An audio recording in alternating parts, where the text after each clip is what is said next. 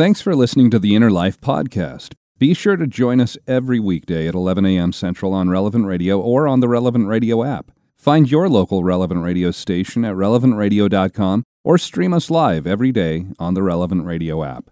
It's time to set out on the pathway to healing and light. This is The Inner Life on Relevant Radio.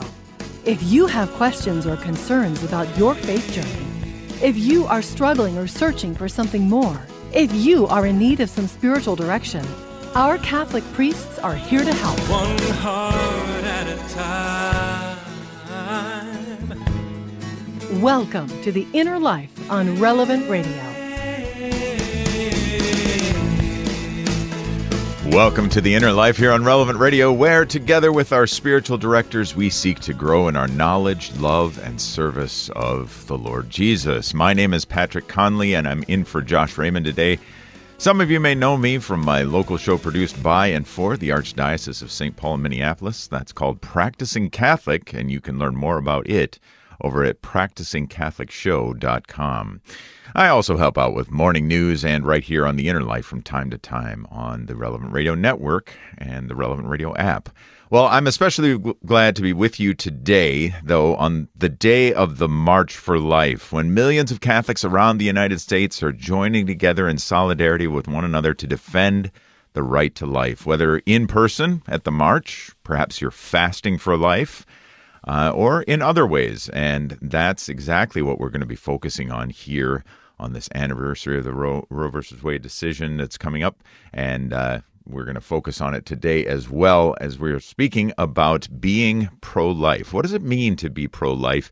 How does that? Uh, how is that informed by our Catholic faith? Why is it um, necessitated by our Catholic belief in Catholic faith? And where is it in terms of our understanding of Catholic morality? Guiding us through today is our spiritual director, welcoming, welcoming back to the program, Father Dave Heaney. Father Dave grew up in Thousand Oaks, California, and was ordained for the Archdiocese of Los Angeles in nineteen seventy-eight. And in ninety-one, he received a master's degree in marriage, family, and child counseling from U S C, the University of Southern California. His latest book is Luke ten Leadership: How to Succeed in Parish Ministry, which is indeed a book on parish leadership published by Ave Maria Press, and he is now the pastor of Saint Bruno Catholic Church in Whittier, California. Father Dave, good to be with you again. Welcome to the program. Thank you. Great to be with you on such an important day. It is a very important day. And Father, I think it might be good because we, you never know, we might have some listeners who have never really put the pro-life uh, yeah. movement together with Catholicism, with our Catholic faith. So maybe just give us some foundations. Why, as Catholics, why are we pro-life? Well, we are pro-life because God is pro-life. Certainly Jesus is pro-life. And if God is pro-life, then so are we. Uh, you know, he is the author of, li- of, of all life, of the universe, and we are made in his image. So we have a tremendously intimate connection with this person of God who is the author of all life everywhere. And so, uh, and all life is loved by God. And if God loves all of life, so must we. We cannot harm anything that God loves. And certainly before we were even formed in the womb, I mean, uh, before we were even born, we're, while we were in the womb, God loves us. Just as a quick story, I told the people this story on Sunday. Uh, I went to visit a house to um, a couple that I married to meet their children. They moved back into the area. They showed me the house. They showed me their son's room. They showed me their daughter's room. They were very proud. And then we went down the hallway, and they showed me a new room that was all set up for a new child that hadn't arrived yet, but they were all ready for it with a baby crib and all those kind of things. Mm. And as I was driving home, I thought to myself, you know, this couple, they love their son, they love their daughter, and they love this child that they haven't even met yet. They haven't even mm. seen, hasn't even been born, and yet they've they've established a place in the home for this child. They loved this child before it was even born. And that's the way God loves us, before we are even born. So all the people in Washington, D C are affirming that, and hopefully all Catholics everywhere are as well. Yeah, isn't that a, it's a fascinating and wonderful thing, isn't it, that we are loved by God uh, even before we're born. I mean, and, and but we do, like you said, Father, we see that. We see that uh, coming through in parents. I know I had a A good friend of mine, my wife and I, unfortunately, have not been blessed with children of our own, but uh, um, biological children of our own. And But yet I remember a friend of mine saying that, you know what, the moment, the instant my wife told me I'm pregnant, I was in. I was all in. There was just, you know, that suddenly that was the new, that new life that was just beginning to to form um, was now uh, just in, engulfed him and, and, and all of his attention, all of his love, all of his thoughts, you know, it just just was poured out into this this tiny life. Um, so such a such a wonderful thing. Now, Father, being pro-life and um, and being Catholic, I mean, there's a there's a number of different ways that uh, that we can be pro-life, but there's also a number of different kind of uh, ways of looking at the pro-life uh, question or the pro-life issue, I suppose. One of them, and most significantly, of course, is is through the lens of morality and uh, Catholic moral teaching. So, um, can you give us an understanding of what are the foundations of Catholic moral teaching, maybe specifically as referred to uh, when we when we think about pro-life? I think the first thing that should come to everyone's mind is this simple idea of creation, that we are created in the image of God. And that means we are created in the image of love. God is love.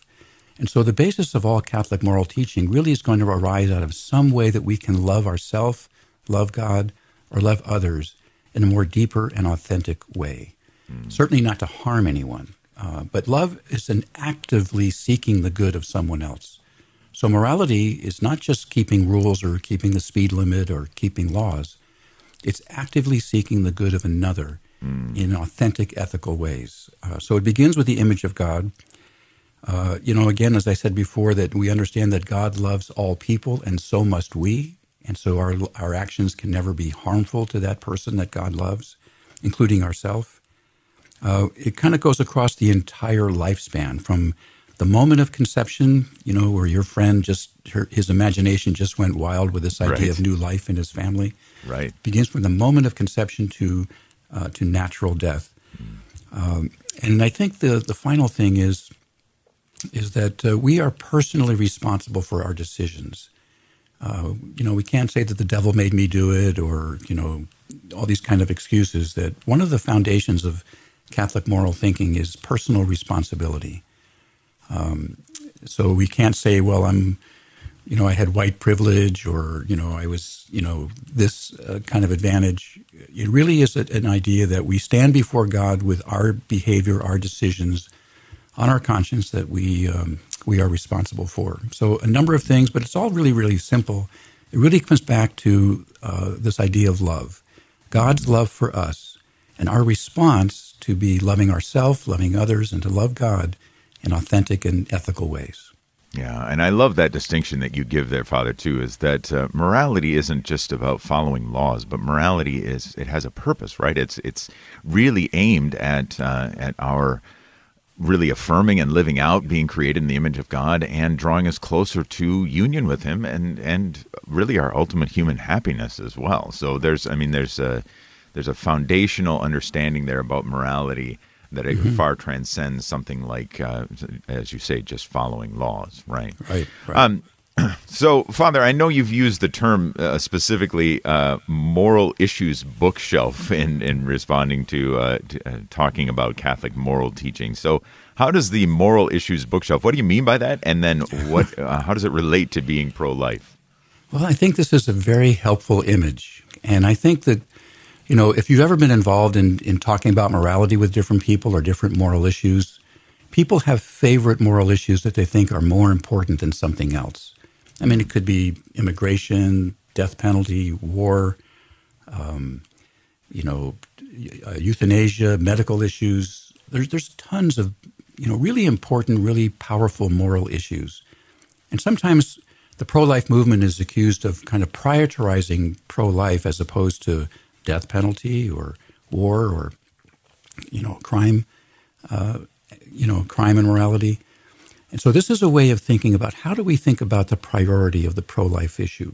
So I, I was, I have this image of just take any moral issue, you know, death penalty or war, and just think about all of the issues that are involved in that, you know, concept, let's say the death penalty. And all of those issues, pro and con, they could fill an entire book.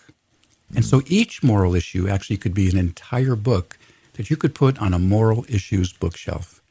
And you can debate with people about where, what's, what in order those books should be. I think this book is more important than that book. This moral issue is more important than that one. So where does the pro-life issues book belong on that moral issues bookshelf? And I like to say that it doesn't really belong on the shelf at all. It doesn't belong on the shelf at all. It actually is the shelf. It's the ground on which all other moral issues stand. It really is the basis and the foundation from which all other moral issues can be understood. We can't understand, you know, the pro-life book is this affirming the dignity of all innocent human life from conception to natural death. We can't understand euthanasia until we understand what natural death means. We can't understand the death penalty until we understand what innocent means. So all of the other issues really find their source, find their understanding, find their meaning arising from the first and foremost issue, which is the pro-life issue, which is the, the shelf on which all the other books stand. So that's the image I think that can help. Yeah, that's really helpful, Father. Thank you. That's uh, that's a great that's a great image. It's a it helps to uh, kind of clarify where where pro-life is, reading the shelf itself that holds up all these other moral issues. So, and that's yeah. also a good a good uh, impetus to invite our listeners to be part of the conversation. How have you been part of the shelf? Where have you seen the shelf come in? So, um, have you been part of the pro-life movement in specific ways, and how has that been? Uh, how has that affected your own life of faith? How has it affected the lives of those around you? Perhaps you pray for an end to abortion. Perhaps you yourself has a, have experienced some healing after an abortion, or maybe you help to work or work to help uh, the poor. Perhaps you, uh, perhaps you're working with the aging as well. How are you involved in pro-life? Give us a call. Join the conversation. We'd love to hear your story. eight eight eight, nine one four, nine one four nine, eight eight eight, nine one four, nine one four nine. And we actually do have a call right now. We've got Heather who's calling in from Austin, Texas. Heather, welcome to The Inner Life. Hi, thank you for having me. I wanted to share that um, I was blessed in two thousand nine to witness Abby Johnson's conversion uh, firsthand. And um, I worked at the Coalition for Life in Bryan and answered the phone and heard her voice on the other end of the line. And she came into our office and uh, just poured her heart out and cried, you know, telling us about all the things she had witnessed and been a part of. And Um, days later, I actually started feeling really guilty because I was the I was definitely the doubting Thomas in the in the room. Um, I had talked to Abby Johnson several times on the phone before when she called and complained about us or told us how we should be running our vigils, and um, Planned Parenthood did things to, you know, try to thwart our efforts or play tricks on us, and so I really sat there thinking she was not telling the truth, that they were really pulling a, a big, big prank on us this time. And, um, of course, quickly realized that she was telling the truth and her, her conversion was real. And um, I've been having a lot of flashbacks about that, um, more so lately, because now we're looking at the overturning of Roe versus Wade, um, actually in our lifetime, which so many people, you know, never believed would happen. And now there's a, a real chance of this happening, which of course doesn't mean the end. It, it's really the beginning. Um, and we have a lot of work to do for many generations.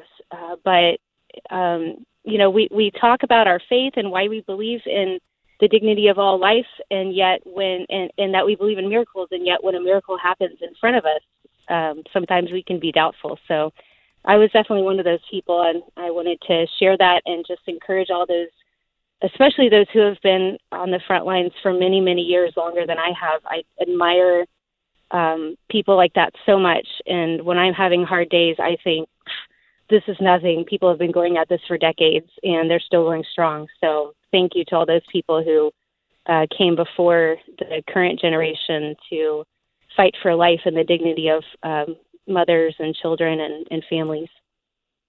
You're right, Heather. This is a watershed moment, and you had a front row seat uh, at it for some time, and especially at that really dramatic moment when Abby Johnson, uh, you know, really came on the pro-life side, and you were an eyewitness to that. And I can understand that you feel, you know, maybe a little bit of a, you know, um, difficult feeling about it, the doubts that you had at the beginning, and you called yourself a doubting Thomas. But you remember Jesus' attitude towards Jesus' attitude towards Thomas was not one of anger or disappointment. He understood. It was perfectly reasonable uh, for Thomas to either doubt that Jesus rose from the dead or that he still had the signs of the wounds on himself. And so he simply said, put your hands here and, and, and believe. So there was no animosity. There was no anger. He wasn't disappointed. Jesus understands that, you know, we have to understand things ourselves. The angel Gabriel was not angry at Mary when Mary said, how can this be, since I do not know man? He, and the angel Gabriel simply explained things. So, you know, this is a time of pranks. This is a time of playing dirty tricks on each other. Perfectly reasonable to think that someone who was so outspoken on the other side would suddenly have a change of heart. Uh, perfectly reasonable that you might doubt that. Uh, but then, you know, like doubting Thomas and Mary, once you be able to see the larger picture, once you were able to see what was actually going on, uh, you embraced her. So I, it's really, uh, I'm very happy for you that you have this kind of front row seat on these major events. And you're right. Uh, this is really going to be a watershed year. Who would have thought that really, you know, close to the fiftieth anniversary, uh, finally the pro-life uh, ideal will be the law of the land. Just uh, really, so we, we're all having a front seat now on this really, really remarkable event. It is very remarkable, and uh, just kind of struck as, as to how how really a, a watershed, I don't want to overuse the, the, the word, but what watershed moment it is. Um, and, uh, Heather, I can just, I can only say that, uh, you know, just like Thomas, I'm sure after he did put his fingers in the nail holes and in the side of Jesus, that, uh, he went out and, uh, you know, we know that he went out and preached to the nations and, uh, and preached the risen Christ. And so are you giving witness to the legitimacy of, of Abby Johnson's conversion. And, uh, and so you're doing great, great work yourself, even in doing that. Thank you for being part of the conversation here on The Inner Life. How have you been involved with the pro-life movement? Are you praying for an end of abortion? Have you experienced healing after an abortion? Do you work to help the poor? Do you work with the aging? Give us a call. Tell us your story. eight eight eight, nine one four, nine one four nine. We're going to take a short break, but when we come back, we're going to get a live update from Matt Beardsley, who is, is out at National March for Life in Washington, D C. All of that is coming up right after this. Stay with us. Today, we'd like to thank Julia, who's listening in Kentucky, for donating her Ford. You can join thousands of other listeners in donating your old vehicle by visiting relevantradio.com slash car.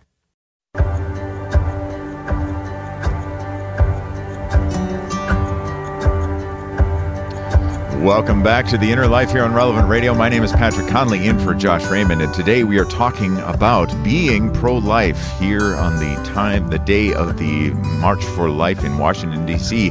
Let's go now to Matt Beardsley, who joins us live from the march. Matt, how are things going out there?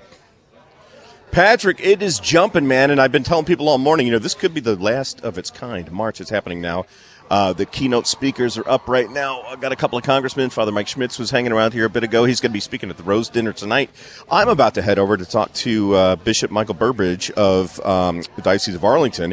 He's going to be with the folks at Christendom College, Doctor Tim O'Donnell and the uh, um, the students and uh, faculty there. They're going to be leading the march this year, carrying the banner. So we're just minutes away from going over to talk to them for a little bit. But it's it's amazing. You know, it's we're here for a dour reason, Patrick, but it's uh, it's a huge celebration of life that we have.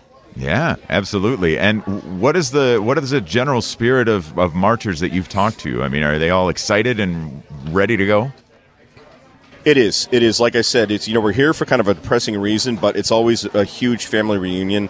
And I, I told Patrick Madrid uh, a couple hours ago, I said, it's the it's the happiest demonstration you'll ever see. There's no anger, no bitterness. You know, the only bitterness comes from the other side. You know, there are a few of them walking around here now shouting vulgarities and, and anger and hate. It's it's it's it's amazing. It's anger and hate from grown adults, and then you see this love and sacrifice from these young children that are here to celebrate life. And that is something worth uh, worth looking at too, Matt. Isn't is it true that there's there's just a lot of children and youth involved in the National March there? Man, I'm I just turned forty-six in October, and I tell you what, it's like. Dude, I wasn't I wasn't catechized properly, um, you know, until I was an adult, and I can't believe how on fire these kids are year after year. I'm, I'm a broken record but saying that because it's just, it's so amazing. I see these kids, eleven, twelve years old, articulating very gracefully and very well what they feel about the sanctity of life. It's like, I had no idea how to even... Sanctity? What? What? When I was eleven years old, I couldn't even comprehend that in my brain, let alone articulate it the way these kids are. I'm jealous in a good way because these kids really are the pro-life generation, and hey, guess what? They may they may very well be the post-Roe generation as well. Mm, mm, wow. Something certainly worth continuing to pray for. We're excited about that. And uh, the march usually kicks off around one p.m. Eastern Time. Is that right? Yeah, yeah, they're getting ready to line up now, and okay, so yeah. uh, when we break to go to the mass, uh, I'm gonna I'm gonna go over and do a few more interviews, and then uh, uh, when I get on the air later on with Drew Mariani, uh, with Ed Morrissey's filling in, uh, we'll do a little recap of the day. Yeah, sounds exciting there, Matt. Oh, and one other one other thing, uh, it's it's cold in Wisconsin where I am. What's the weather like out there in D C? Hey, Garen, what's what's the temperature right now? Is it like thirteen? It was like thirteen.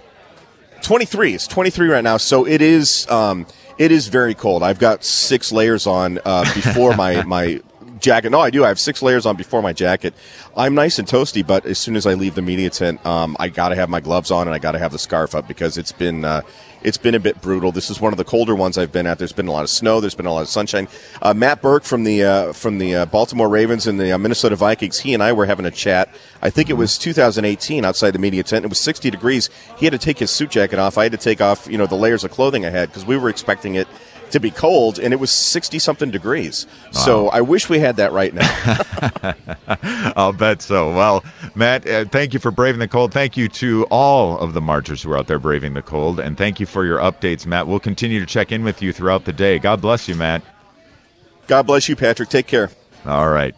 Wow, a uh, lot of excitement there at the National March for Life. Uh, hopefully there are there are folks there who are actually listening even right now through the Relevant Radio app. Um, but it, whether or not uh, whether or not they are, we can certainly uphold them in our prayers as they're, they're lining up now for the march. May this be, yeah, may this be one of, if not the last march of its kind in our lifetimes. That would be fantastic. Yeah, so mm-hmm. Very good. Thank you, Matt. Thank you for joining us. Father, uh, we are, I should say, uh, just in case you're just joining us, we just checked in with Matt Beardsley out at the National March for Life, but here on The Inner Life, we are talking about being pro-life with our spiritual director, Father Dave Heaney, who is the pastor of Saint Bruno Catholic Church in Whittier, California. And so, uh, Father, have you been to a National March for Life, Father? I have not. I've participated in local uh, walk, walks for life uh, here in uh, Ventura County, where I used to be, and then here in, in Whittier. Uh, of course, yeah. You know, we march under such different circumstances. The weather is so much nicer. you know, I was, I, you, you could just feel the excitement in Matt's voice as he was uh, talking about what he was experiencing there, the joy and the happiness yeah. of the people there. And but I was really intrigued when he talked about the weather. You know, I'm a Southern California guy. When the temperature gets below sixty, I call nine one one. I'll send you the picture that I took of our thermometer this morning, which read minus twenty-two. How about that, Father? Wow. Anyway, um, well, yes, we're so grateful that uh, so many people are braving the cold to stand up for this uh, for this important issue, a march for, for life. I mean, what what more could we march for? As as you were saying earlier, Father, it is the shelf itself on which all other the moral of our moral issues stand. Yeah. We do have a, an important phone call coming in too now with Mary Ann, who's calling in from Texas. Mary Ann, welcome to The Inner Life. Thanks for your patience. Thank you. It's my privilege to be able to talk to you. Yeah. So what have you got for us, Mary Ann? How have you been involved in the pro-life movement? Well, um, mostly because of uh, a little bit of element with my age and a little arthritis. arthritis I hate to say that word. But um, mostly through rosaries and prayer and much, much prayer. Most, and masses and uh, adoration, things of that nature, and just a heart full of love for each and every person out there that's involved in this. And I'm involved in my heart, and I'm, I'll, I'll try to go to the marches, and I have when I was younger, but not able anymore. So, but that being said, um, my question is, do you want me to ask my question? Sure, please. I, I've been a pro-life, I'm, I'm you know, born Catholic, born and raised, and always been pro-life. Never thought I'd ever have an abortion, but I did. And I had five of them, and they were I was young, and I blamed a lot of things. Um, one of them is blamed ex-husband, blamed everything, ex-husband. Uh, but uh, I have a question, uh, and I love these children to, with all my heart that are in, hopefully in heaven, I know, because my question is, the fact that I didn't, they weren't baptized after they were taken, their life was snuffed out by me. And, and I have gone to confession, I, I hope I mentioned that. But I'm truly sorry, but the remorse is left, but the sadness never goes away. It never goes yeah. away. There's no no painkiller strong enough to kill the pain in the heart of a mother who's done that or or has had that done to her. So, that being said, most of them, I hope, I hope they feel that way. My question is just that simply, I, will I see them again? My babies, uh, we haven't, because I didn't get them baptized. They weren't baptized naturally. Absolutely, Marianne. We believe that children who are uh, uh, who die before baptism, we simply say they are in the hands of God, and that's the very best place you can possibly be. So we feel uh, we have this kind of positive view of where they are. They are in the mercy of God. They are in the hands of God. Uh, they, you know, they did not commit any sins, uh, and we believe that you that we will be reunited again. But let me say this to you also. I, I know that the memories will never go away. Then that's just the way God designed our brain, our mind. If you know, im- images and of our behaviors in the past can stay with us forever. I'm sure you understand that you are forgiven. You are completely forgiven for these sins. But also, let me invite you to think about this image. There are five saints in heaven who are praying for you, who are interceding on your behalf to God. You know, you can't be in the presence of God and have any other feeling except love. You cannot have any other virtue except love. God is love and is surrounded by pure love. So these five saints, they're not angry. They're not uh, disappointed. They're not uh, mad at you. They are in the presence of God, so they can only have love for you. And the most happiest story in our faith is the, is the story of a changed life. A life that was going in one direction, and now it's going in the right direction.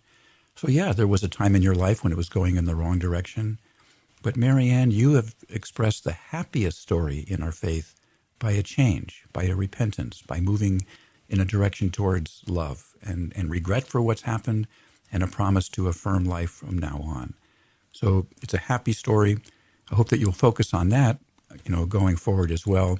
And just recognize that you have five Uh, saints in heaven who are interceding on your behalf and wishing you only the best and only more love, and that you continue this pro-life view that you have now for the rest of your life and share it with others. So I will, and yeah. I tell you, I've never heard such beautiful words and such truth spoken to me about this issue cause I, but until now, and I I feel like a million dollars because I, I'm so happy about that. So thank oh. you so much, so much. God bless Mary. You all, and I'm there in spirit in Washington at the march, and I'm listening to it on the radio, so with my rosary in my hand, so I'm really excited about that. God bless. Thank you so much for taking my call. Yeah, thank you, Marianne. Thank you for this um, important call, and Father, thank you for your kind words and, and your, your true words, that uh, a great way of reminding ourselves that uh, as we place the those who have not yet been born, those who were not able to be baptized in the care of our loving Father, that there is, there's no better place to be. There's no better place to be than the hands of God. And, uh, you know, just like just like Marianne, too, if you would like to live out today in solidarity with the March for Life that's going on, of course, in Washington, um, you are invited here at Relevant Radio to join us in a fast for life, and uh, if you are fasting for life, a couple things you can do. First of all, you can you can jump online over at relevant radio dot com, and you can sign up to let us know that you're fasting. And if you don't have a particular, um, if you don't, if you're not going to do a traditional fast of giving up a meal or giving up food, um, there's also some suggestions of other ways that you can fast. Uh, there uh, is at Fast for Life, and for those who do sign up for Uh, fasting with us in solidarity, um, as you plan to pray and sacrifice for the unborn, uh, you can you you will receive a free bonus ebook download called "The Choice Is Love," which has answers to questions like, Well, with hunger and overpopulation in the world, why would the church teach against birth control? I mean, that's a, that's a great one, as well as many questions related uh, to abortion, to um, to mothers who are looking to have an abortion, that sort of thing. So the Choice is Love. It's a great tool. It'll help you in responding to several popular arguments with compassion. So, again, Relevant Radio and Solidarity Health Share today. Uh, go to Fast for Life, or go to relevantradio.com slash fast and claim your free download of The Choice is Love. And then if you do do so, hey, why not post on social media, let others know you're doing that, and use hashtag Fast for Life. Well, um, lots of ways that we can um, we can be part of the National March for Life today, Father. But um, I think Marianne also brought up a, an excellent point, and you yourself uh, responding with such compassion there. And I think a lot of times we in the pro-life movement, we get uh, accused um, by others who are not pro-life as um, only caring about babies, or, or only caring, not even about babies, but only caring about what they see as a lump of tissue or something like that. But um, what are some of the ways that women who have had abortions, like Marianne did, um, how can they find healing? And in what ways does abortion even hurt men? Uh, the men who are involved with the abortion? You know, I think any wound or any suffering or any difficulty that someone encounters, uh, one of the first steps to healing is to not be alone and to have a sense that there is a support group around this person, hopefully family, relatives, parishioners, counselors. Um, the most important thing is this person doesn't feel alone. Healing always begins first with companionship. You know, the final words that Jesus spoke before his ascension was, I will be with you always. Mm-hmm. He didn't say, the world will be wonderful now, there'll be no more suffering. He didn't say that. He simply said, as the world is, and you in it, I will be with you. Never feel alone. I think that's the first thing. Uh, I think confession, mass, prayer, all those kind of things that Marianne was saying are, are important too. Um, and I think, as I mentioned to her as well, that... Uh, We believe that aborted children are with God and they can intercede with God on your behalf. There's only, they only want love for you. Um, I think also, you know, the father is somewhere in this picture. Mm-hmm. And I think the father needs to be brought in as well in terms of responsibility. He's part of this story. Uh, and just as much as we can, we can kind of instill responsibility in the part of the father, I think that's, um, that's extremely important. So I think all of those things together help uh, slowly restore a person back back to uh, mental, emotional, and spiritual health. Mm-hmm. Yeah, yeah, and indeed, I know that there are there are lots of um... you know. If I could just add yeah, one please, thing. Father. Yeah, you know, very often we I think we believe that the natural instinct for a woman is to have a child. If they find out that they're pregnant, you know, God designed us in such a way, chemically, hormonally, mentally, emotionally, all de- there's a lot about a mother that's designed to bring this child to term. If that doesn't happen, there's usually, you know, external reasons going on: poverty, force. Maybe this was a rape. You know, extreme fear. So a mother will say, you know, I want to bring this child to bear, but I have all these other things going on that are overwhelming. Well, I think, you know, our counselors, our parishioners, our, you know, the support groups, if they can take care of those other issues, if they can resolve the force, the fear, the, the poverty, uh, the immaturity, the unemployment, if they can resolve those issues, very often the impulse for abortion goes away. Mm. So, you know, very often when, if someone comes to me and says, you know, they're thinking about having an abortion, I'll say to them, well, what else is going on in your life? And that surprises them because they think I'm going to talk only about the abortion, but I'll say, well, what else is going on? Hmm. And I'll find out that there's all these other forces that are just overwhelming like a tidal wave over this uh, this person who feels overwhelmed. So one by one, if we can take care of all these other issues, very often the impulse to abortion goes away. And if they have an abortion, then I think, you know, kind of surrounding them with support and counseling and and um, and, and aid can can help with the healing. So yeah, and, a lot going on there. Yeah, exactly. And and just to hear you say that, Father, I think it's a it's a good reminder that there's a, a whole web of things oftentimes that are going on in and around what we may try to oversimplify into one particular event. Yeah. But uh, it also, it opens the door for many people to be involved in pro-life in a lot of different levels, in a lot of different ways, that there's not just uh, one particular way of being involved, but there's there's help needed on all sorts of things, uh, all sorts of levels and that sort of thing. And we'd love to hear from you, our listeners. Is there a way that you've been involved in the pro-life movement, whether just directly, maybe you have, and maybe you are marching for life, uh, maybe you're doing that, maybe that's something that is a regular part of your Catholic life. Perhaps you pray uh, for the unborn, you pray for um, pray for pro-life, uh, perhaps you pray rosaries for that uh, again and again, um, and perhaps you join us in our in our. campaigns of millions, hundreds of millions of memoraries for for uh, for an end to abortion, whatever it is. Uh, but it's it can be a number of other things too. Working with the poor, working with encouragement, working with the aging, whatever it is. Give us a call. Join the conversation. eight eight eight, nine one four, nine one four nine. Again, eight eight eight, nine one four, nine one four nine. We're speaking with our spiritual director, Father Dave Heaney from Whittier, California, and we are talking about being pro-life here on The Inner Life. We're going to have more right after this, so stay with us.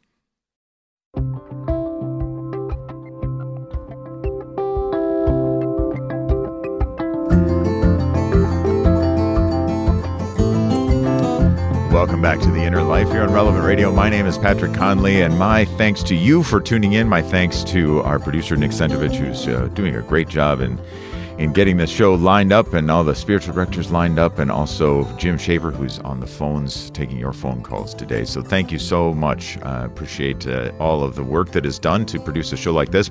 Appreciate as well all of the work uh, and the prayers and the efforts and all the things that go into uh, helping pro-life across America really be the... the um, Yeah, really be the reality that we come into, um, being pro-life across this country of ours, as we are uh, talking today about being pro-life here on The Inner Life, and as we are hearing from you about ways that you are involved in the pro-life movement. Give us a call, join the conversation, eight eight eight, nine one four, nine one four nine. Again, eight eight eight, nine one four, nine one four nine.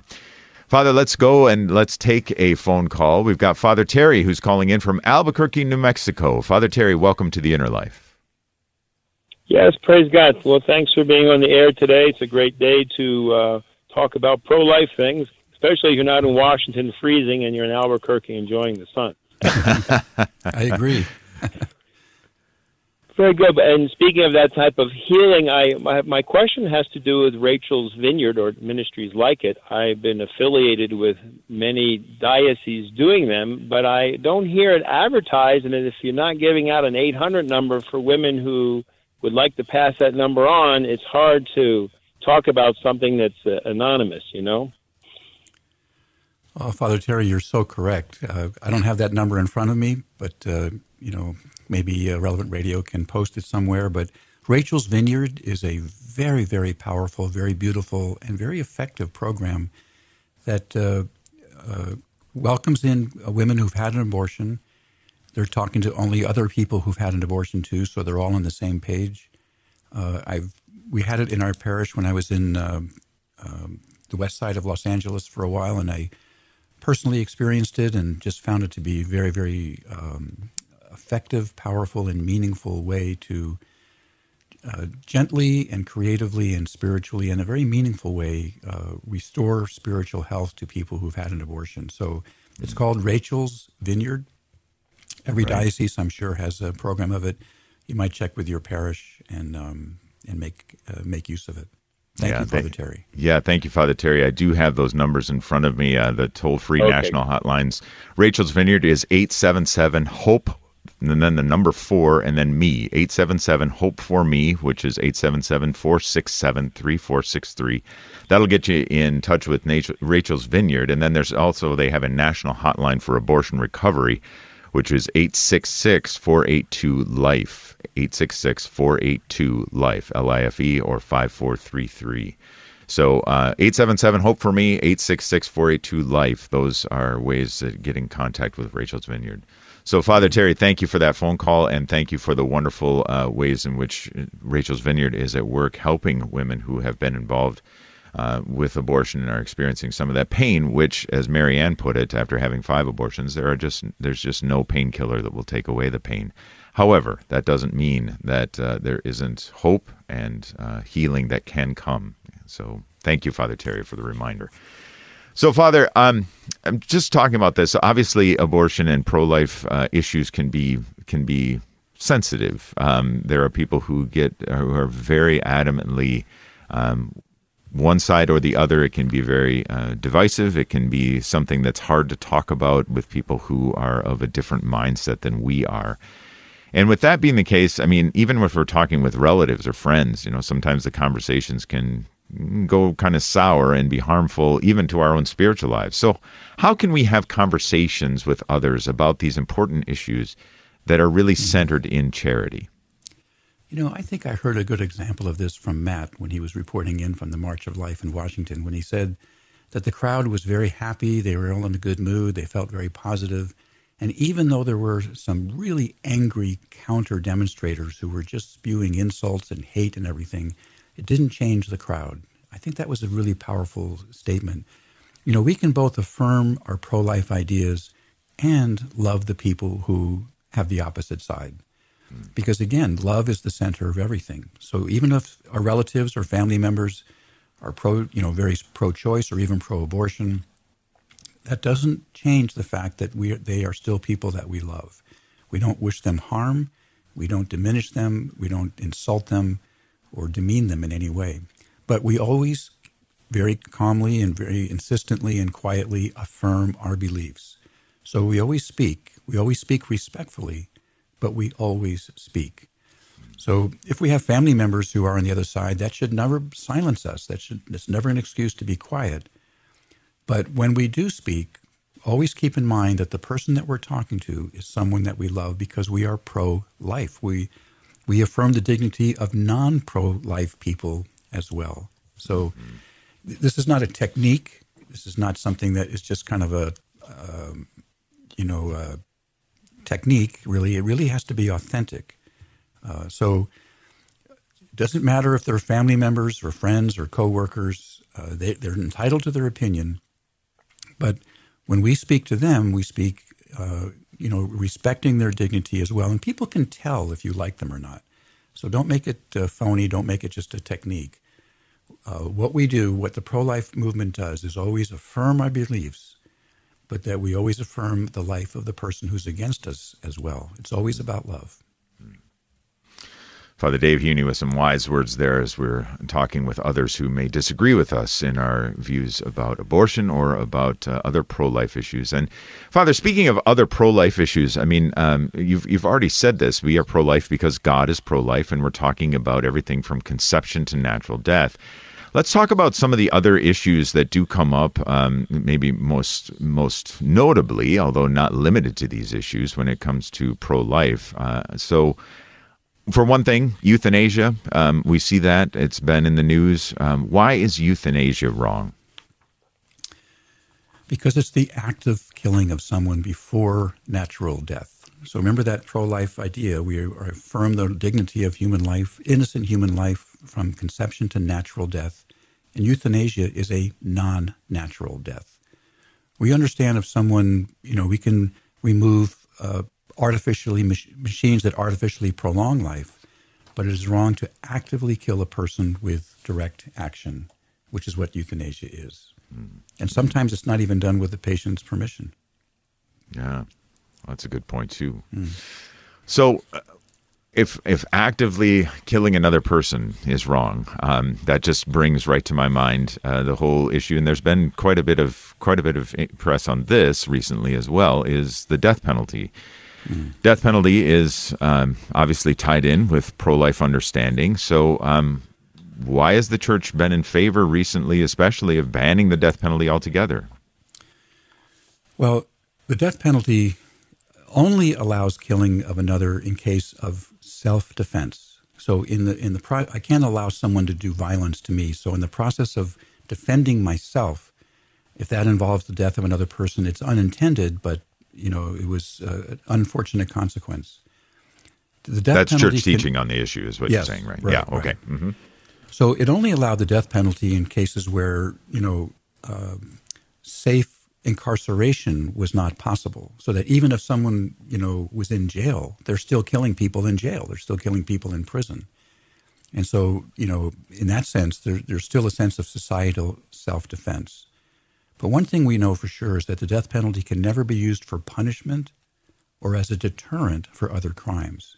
Mm. You can't punish a person. Punishment is meant to teach a lesson. Well, if you kill the person, there's no lesson learned. And I can't kill a person in the hopes that it might deter someone else from committing a crime. So uh, that's why the death penalty is very, very problematic. It can only be allowed in cases where we just cannot defend either society or fellow prisoners from a violent, violent criminal. Mm-hmm. And it has to be un- done under a very, very orderly uh, process of, of judicial review. Yeah, yeah. Okay, great, Father. Um, so we've done euthanasia, we've done death penalty, and, and then another pro-life issue, you know, especially as we're thinking about abortion as part of pro-life. Um, yeah. We know that abortion afflicts, um, uh, especially in poverty-stricken areas. I mean, that's that's one of the places we see it. So what about charity to the poor? How is that a pro-life issue? Well, poverty is one of the main causes for abortion. You know, a woman finds themselves pregnant and they, they just have no resources, they have no means, they have no economic outlook, and so they just get overwhelmed and and the abortion happens under times of great stress and feelings of coercion. So poverty, you know, it just affects so many things. It affects family life, it affects affects your just outlook on life. Uh, so, you know, anything that we can do to alleviate poverty is a pro-life issue for sure. Now, this is complicated because there's obviously Republican, Democrat ways of restoring the economy, and that's fine, but the motive has to be the same. How can we provide a prosperous life for each person to find their way in the world? And when that happens, our natural impulse to to love one another is is uh, more pronounced and more strong. So mm-hmm. absolutely, abor- uh, poverty is a pro-life issue because it deeply affects the quality of life that someone has, and um, and is probably one of the number one reasons why abortion occurs is is just extreme, dire poverty and lack of economic hope. Gotcha. Wow. Well, thank you. Lots of issues, as you said before, Father, lots of issues wrapped in and around our understanding mm-hmm. of abortion, and all of them are rightfully considered pro-life issues. Let's take another phone call. We've got Elisa, who's calling in from Albuquerque, New Mexico. Elisa, welcome to The Inner Life. Thank you. Um, I just wanted to share uh, my own personal experience, which is I became pregnant as a teenager um, uh, and turned to my family for support. My parents at the time were atheists and intellectuals, academics, and I was met with a lot of shaming uh, at the time. And the only response I got from the people I helped to support me was basically, we knew you'd do that, something stupid like this. Now you've ruined your life. Um, you're never going to finish college. And, and the shame was so great that I ended up aborting, and I have regretted it all my life, become a Catholic since then. But I think a lot of times the narrative is incorrectly framed as, you know, pro-life is the feminist, I mean, the, the um, pro-choice is the feminist stance. But in my case, that was not the case. Like, they definitely had a very low view of me as a woman for, quote unquote, ruining my life, and did nothing to support me. Um, and I really wish that hadn't been the case. Um, I, I would, I think that the pro-life movement is actually a feminist movement if you support the, the young woman, you know. Um, it's something that has hurt me and driven a wedge between me and my family my entire life. That's beautiful, Elisa. Thanks for calling in and sharing that story. I'm glad that you were able to see through the lies of the people who were shaming you and the lies of the people who were disrespecting you and, and uh, insulting you. And that's certainly not pro-life, and it's not, you know, good has any good at all. And I'm glad that you've seen the truth of the pro-life side now and what it means to affirm other people and to affirm the dignity of innocent human life from conception to natural death. So I think, you know, kind of the way to frame your story is opening your eyes and seeing the truth of things as they actually are. The things that the people said to you before were false and lies, and now you you see the truth in a much, much better way. Mm-hmm. Thanks for calling in and sharing that. Yeah, thank you, Elisa. Thank you for uh, some good insight there as well. And yeah. I'm sorry for the for the experience that you had with people shaming you. Uh, yeah. in, in, and and one of the things that I have really appreciated on becoming Catholic is just how much, yeah, Catholics really do value um, each life, each pregnancy, um, however it came about. There's uh, there's so much values, there's so much joy that I've seen in and amongst my fellow Catholics when uh, when a new life is is. Yeah, is starting to take shape within the uh, within the womb of its mother. So, um, so so grateful for that. Thank you, Elisa. Thank you for sharing that. Well, Father, we're down to about our last minute here. So, as always, we'd like to end the show with a blessing. So, if you would, please. Absolutely. Heavenly Father, we thank you for the life we have received from you. Help us to promote and preserve life at every age. We ask this blessing in the name of the Father, and the Son, and the Holy Spirit. Amen. Father Dave Heaney has been our spiritual director for today, for as we were talking about being pro-life. Some wonderful things there. If you're just catching this end, I encourage you to go back and listen to the uh, to the recording of the show, which you can find at relevant radio dot com. Also go to relevant radio dot com slash fast.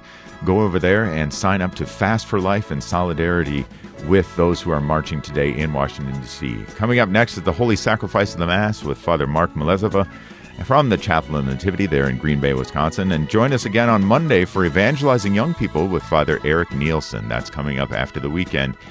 Well, live for life. Live for life today and this weekend, and God bless you.